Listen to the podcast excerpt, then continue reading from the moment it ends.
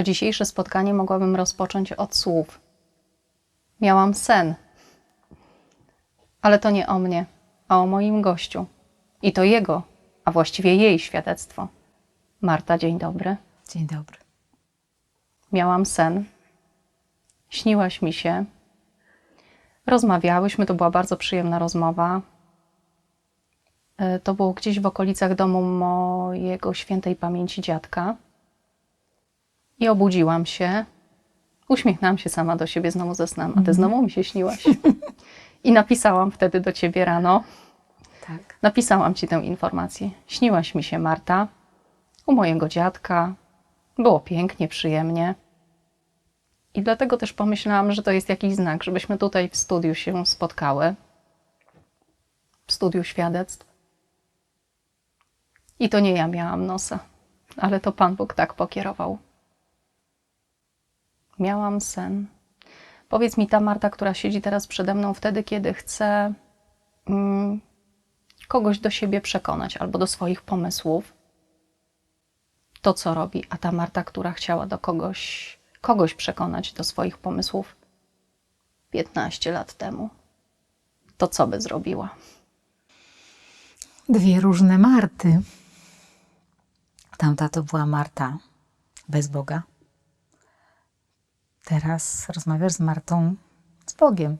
Przynajmniej stara się bardzo na niego patrzeć. Wiele nie dowidzi, ale stara się bardzo na niego patrzeć.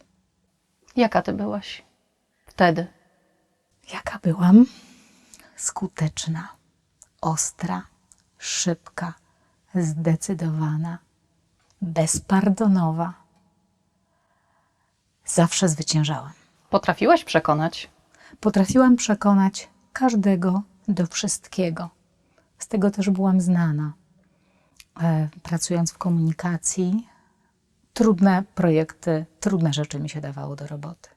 Wiadomo było, przekonam każdego do wszystkiego. Po trupach. Jak? Powiedz, jak manipuluje się ludźmi? Bo mam wrażenie, że, że trzeba ludźmi manipulować, żeby uzyskać to, czego się chciało. Trzeba znać cel, nie mieć w ogóle skrupułów, być przekonanym, że się wszystko potrafi. I nie brać jeńców. Taka nie patrzeć, byłaś? czy kogo ranisz, czy kogoś ranisz, czy nie, czy manipulujesz, czy nie. Taka byłam. Myślę, że być nie byłam, ale tak postępowałam. I w tym widziałam swoją wartość, w tym widziałam swoją siłę. Zresztą życie za tym szło. Wiodło mi się świetnie, prowadziłam świetną agencję, miałam jednego klienta za drugim. Wszystko się kładło u moich stóp. Tak było.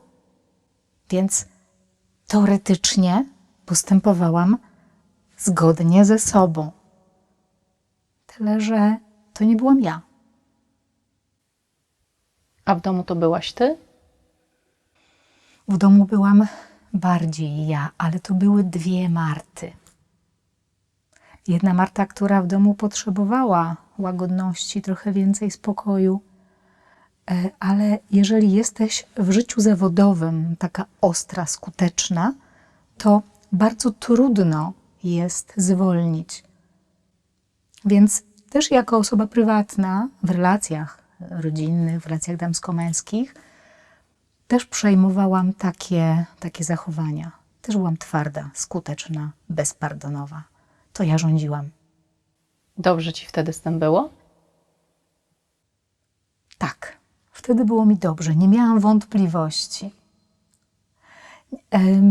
Nie było cienia. Wszystko było jednoznaczne. Zrobić, zaliczyć, iść dalej. Nie patrzyłam na ludzi. Oni byli albo tak inteligentni jak ja, i wtedy fajnie się z nimi rozmawiało, albo byli mniej inteligentni ode mnie, wtedy trzeba było ich przekonać do tego, czego ja chciałam. To, do czego ludzi przekonywałaś, było dobre czy złe? Różne. czasami było neutralne, ale czasami ja po prostu wmawiałam im kłamstwo. A robiłam to mega skutecznie. Więc ym, nawet jeśli sama materia nie była zła, to mój sposób był zły. Bo dla mnie się człowiek nie liczył. Liczył się cel. I ja królowa celu. Celem były pieniądze? Celem były pieniądze, celem była popularność, celem była władza, celem było bycie na topie. E, Myślałam, że to jest moja wartość, że to jestem ja. Tak myślałam wtedy. Co się zmieniło? Zmieniło się wszystko. Zmieniło się to, jak patrzę na świat, jak patrzę na siebie. Zmienił się azymut. To jest okupione wieloma latami bólu i łez. Ale ja bym tego nie zamieniła za- na tamto życie jeszcze raz. Na tamtą Martę. No dobrze, ale na pewno był taki moment, że było ci wygodnie, było ci dobrze. Z takim Było mi życiem. bardzo wygodnie, było mi bardzo dobrze. Byłam przekonana, że jestem mega inteligentna. Byłam panią świata i w pewnym momencie stwierdziłam, że ja sobie chcę znaleźć moralność, duchowość dla takich jak ja, inteligentnych, prężnych, rozwojowych. I wtedy życie mi taką duchowość podsunęło. Co to było? Była to magia, którą weszłam z przekonaniem, że no to jest właśnie dla mnie. Wiedzieć więcej, zaglądnąć tam, co tam w przyszłości będzie, wiedzieć, co siedzi w człowieku, co on ukrywa, umieć przewidywać, umieć em, lepiej rozgrywać ludźmi i swoim życiem. Marta, ale ty się tego nie bałaś? Nie, nie bałam się tego wtedy. Też ważne było dla mnie to, że wróżka, do której chodziłam, no do niej wielu znanych chodziło, miała w swoim gabinecie więcej obrazów z Matką Boską i z Jezusem niż w niejednym kościele parafialnym. Więc we mnie, osobie o bardzo nikłej wierze, wtedy było to też takim potwierdzeniem, że no przecież wszystko to jest okej. Ona się też często powoływała na Boga, mówiąc, że to nie mówi ona, tylko to idzie z góry. No i ja w swojej głupocie dałam się w ten sposób zmanipulować. Ja, manipulatorka, dałam się zmanipulować. Ale po co była ci ta wróżka? żeby być silniejszą, żeby wiedzieć więcej, żeby wiedzieć szybciej, żeby być mocniejszą, żeby umieć lepiej przewidywać pewne ruchy, żeby podejmować lepsze decyzje zawodowe, prywatne, finansowe.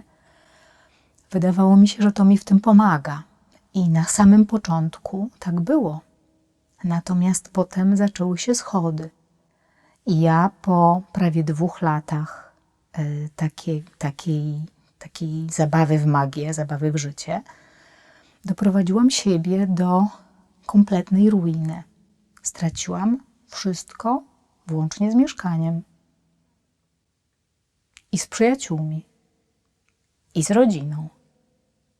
Zostałam kompletnie sama. Boże, Marta, wysoką cenę zapłaciłaś. Zapłaciłam wysoką cenę. Ale duszę mi Pan Bóg zostawił. I drzwi do siebie zostawię otwarte. Jak to się stało, że tracisz wszystko? To jest chwila, czy to jest jakiś proces? To jest proces. E, Magia, przynajmniej w moim wypadku, to był tarot, e, sprawia na początku, że zaczynasz w to wchodzić, zaczynasz wierzyć.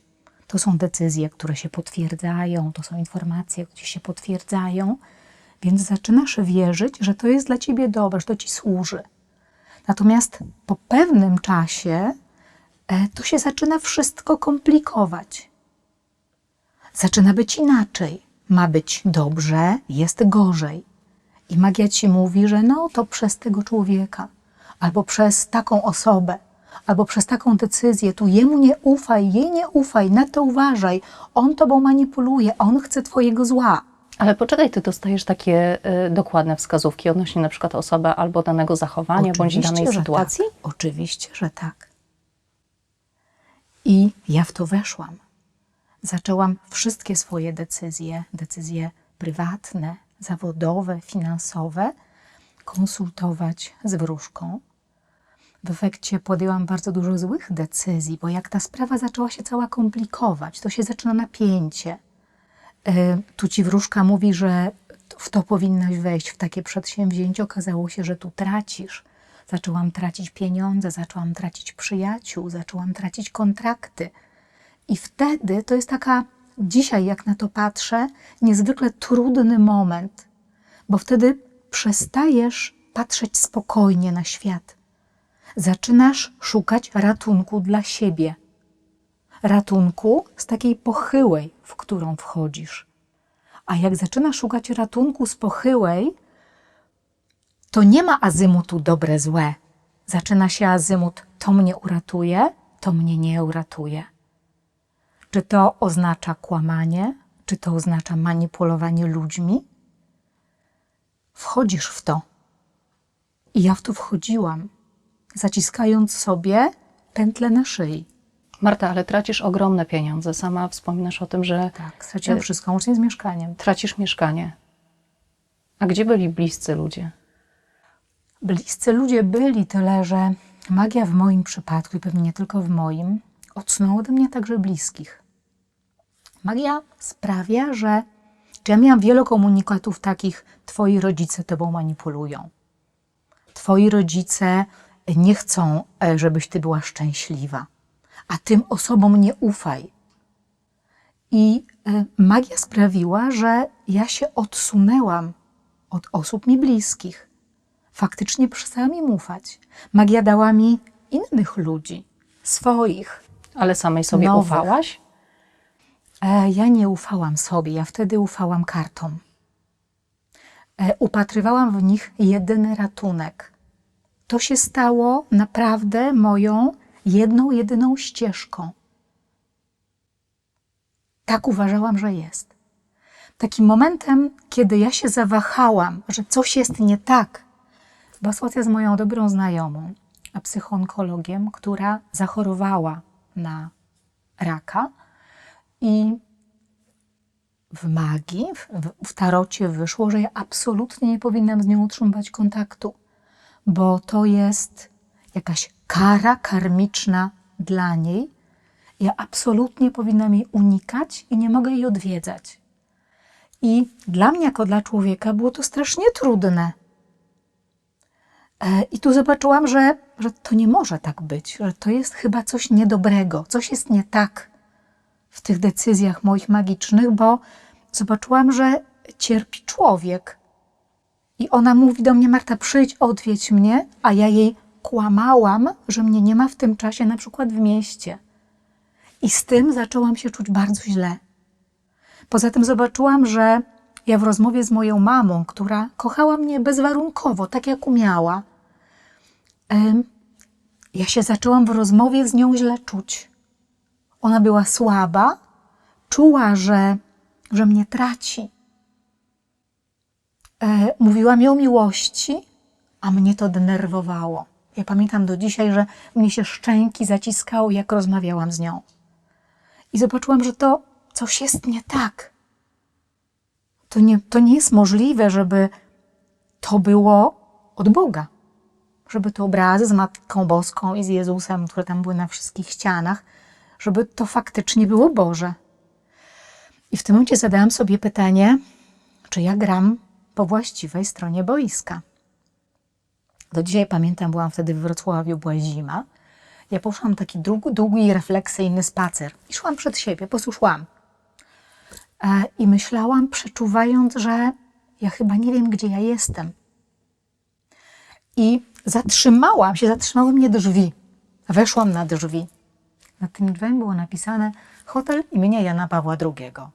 Ja pamiętam do dzisiaj, o, a ty co tu robisz?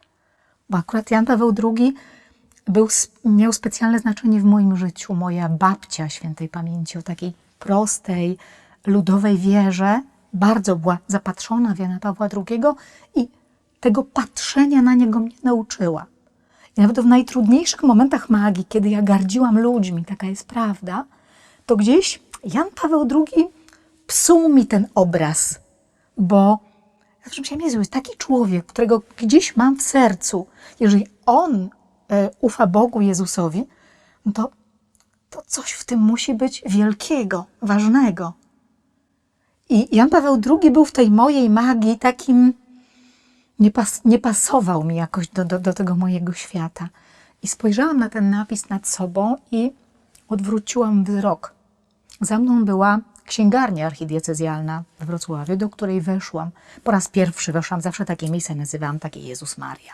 Są takie Jezus Maria. Weszłam do tej księgarni Jezus Maria i zaczęłam szukać książek, które pomogą mi zrozumieć, że ja robię dobrze, że jest możliwe, żeby były wróżki Boże. Spędziłam tam ze dwie godziny. Kupiłam chyba ze 20 książek. Zabrałam je do domu i pamiętam, że ja tych kilka dni nie robiłam nic innego, tylko czytałam te książki. I w żadnej z nich niestety nie było napisane, że są Boże wróżki. I co ty sobie wtedy myślisz? O Boże, co ja najlepszego narobiłam? Nie wzywając Pana Boga nadaremno, tylko ja mam czasami tak, że to, to nie jest to wezwanie takie, że no Tak. właśnie, t- to, że nadaremno y, y, wzywa się imienia Boga, tylko Boże, Tak. jak to możliwe, że to się dzieje? Odpowiedz mi. Dokładnie. Dokładnie tak. Ja do dzisiaj pamiętam, że jedną z tych książek to była też książka o wychodzeniu właśnie z różnych uwikłań duchowych. I tam była modlitwa, którą osoba świecka może zrobić, spróbować, próbując egzorcyzmować, egzo- egzorcyzmując siebie. Do tej modlitwy potrzebny był krzyż.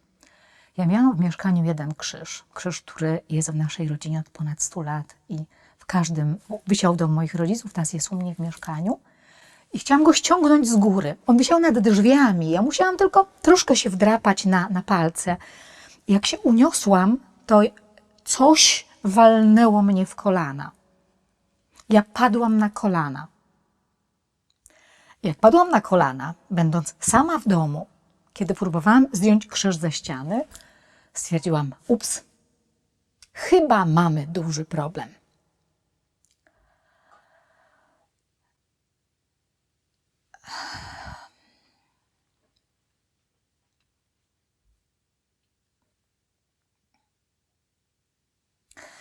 I wtedy odnalazłam obrazek z Janem Pawłem II. Przepłakaliśmy razem na dywanie kilka nocy.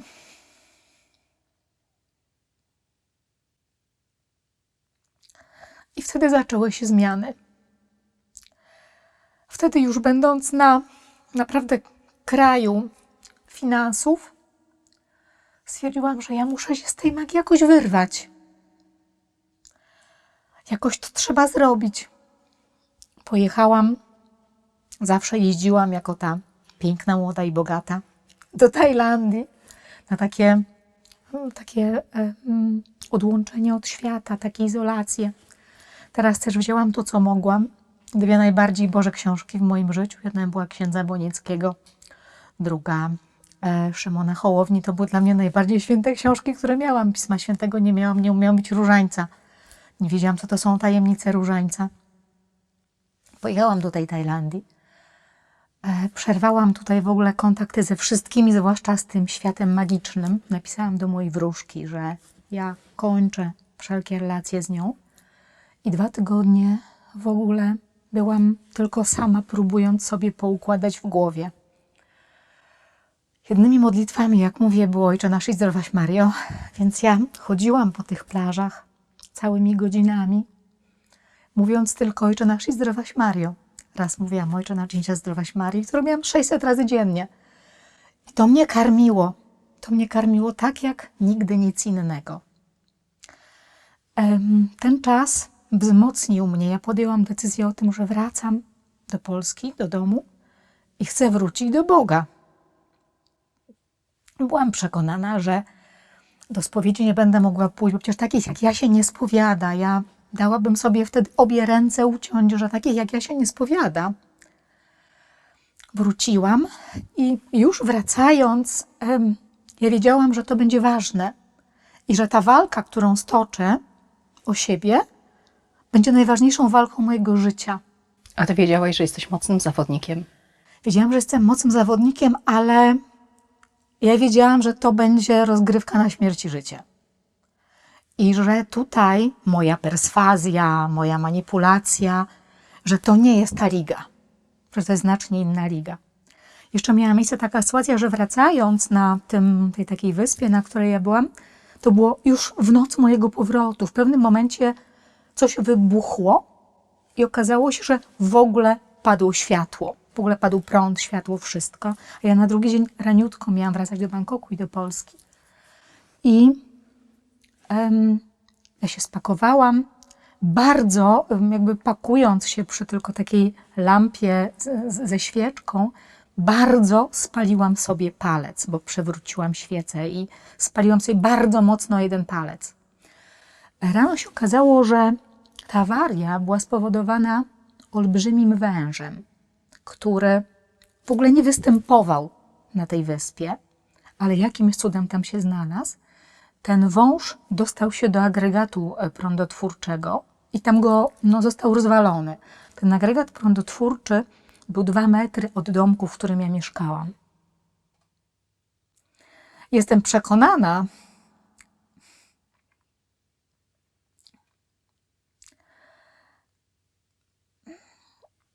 że wtedy uratowała mnie Matka Boska.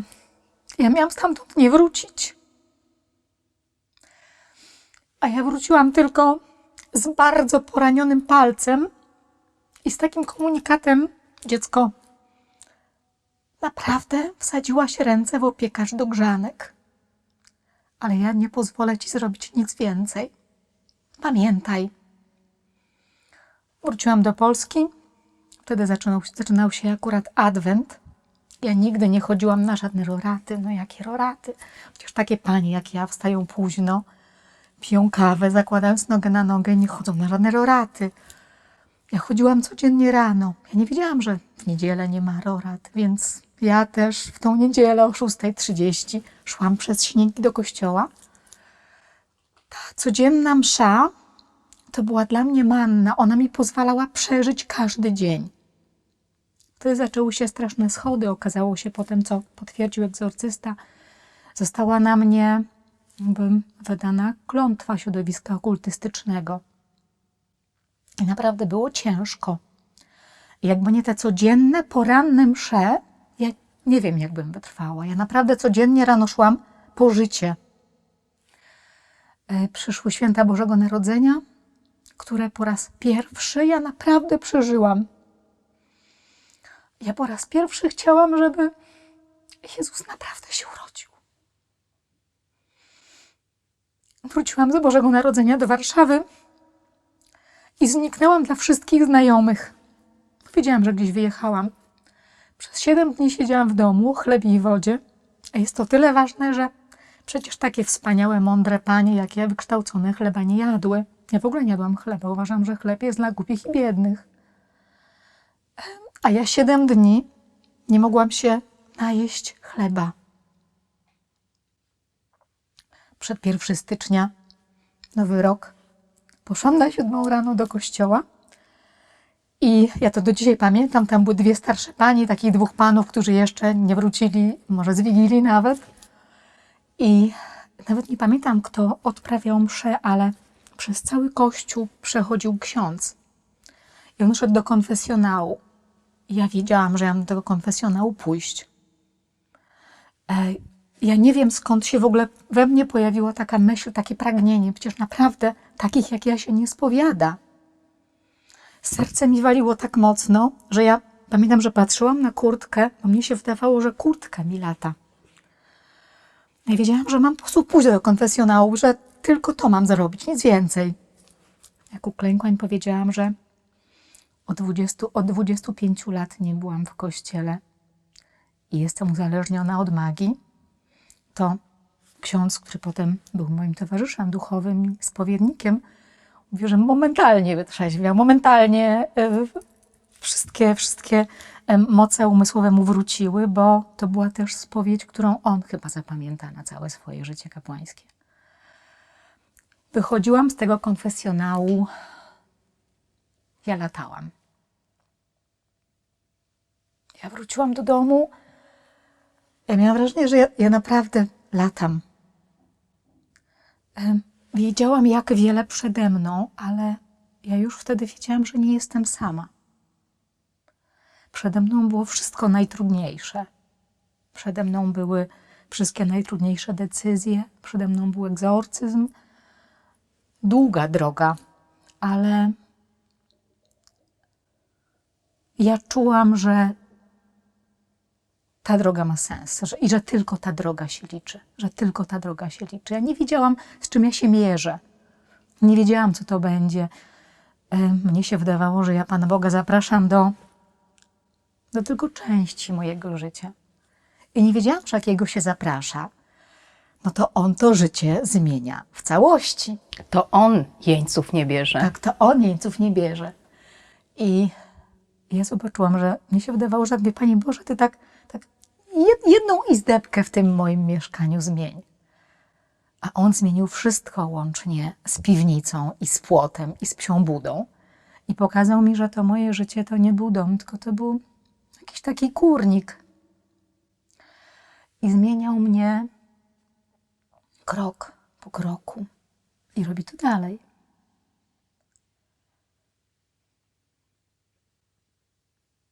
Ja cały czas jestem w drodze, cały czas mam problem, żeby mu tak zaufać bardziej, ale wszystkie najważniejsze decyzje podjęłam zaraz po tym.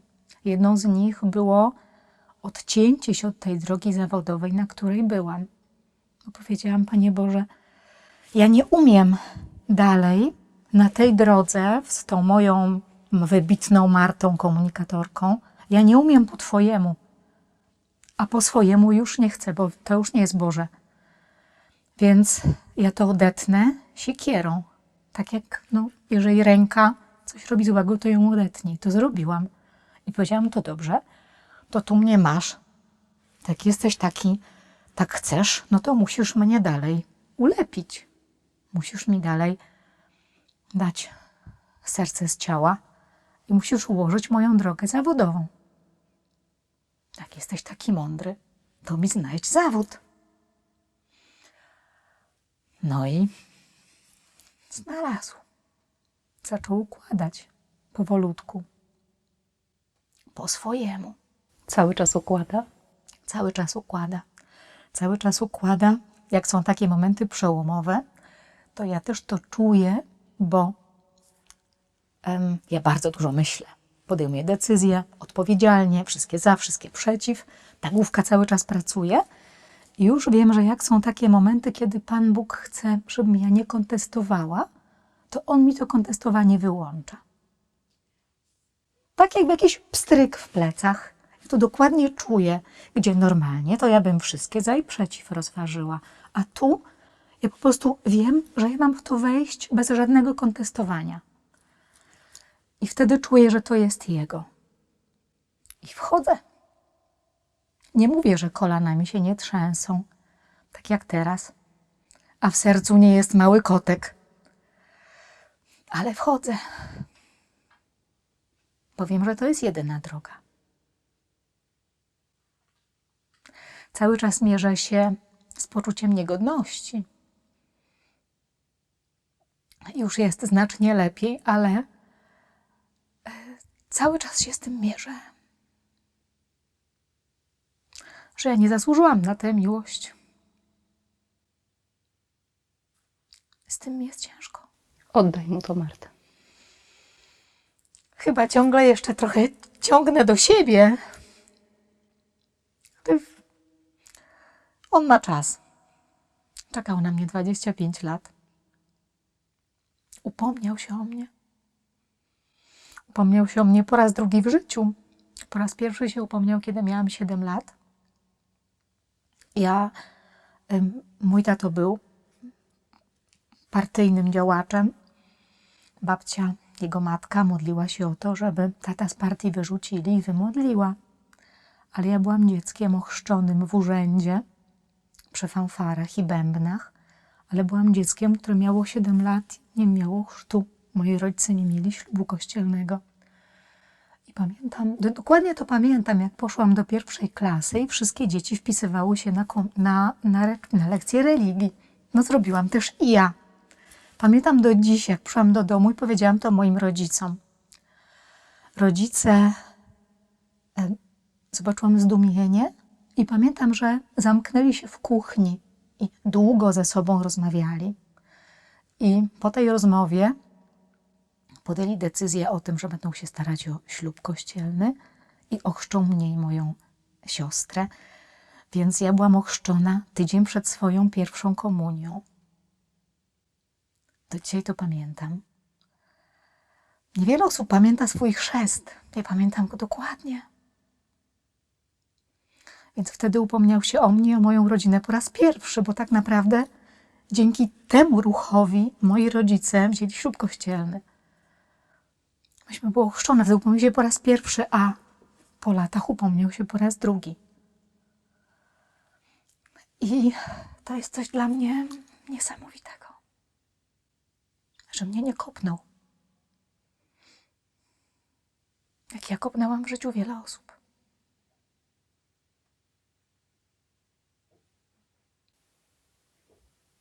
Marta, dziękuję. Música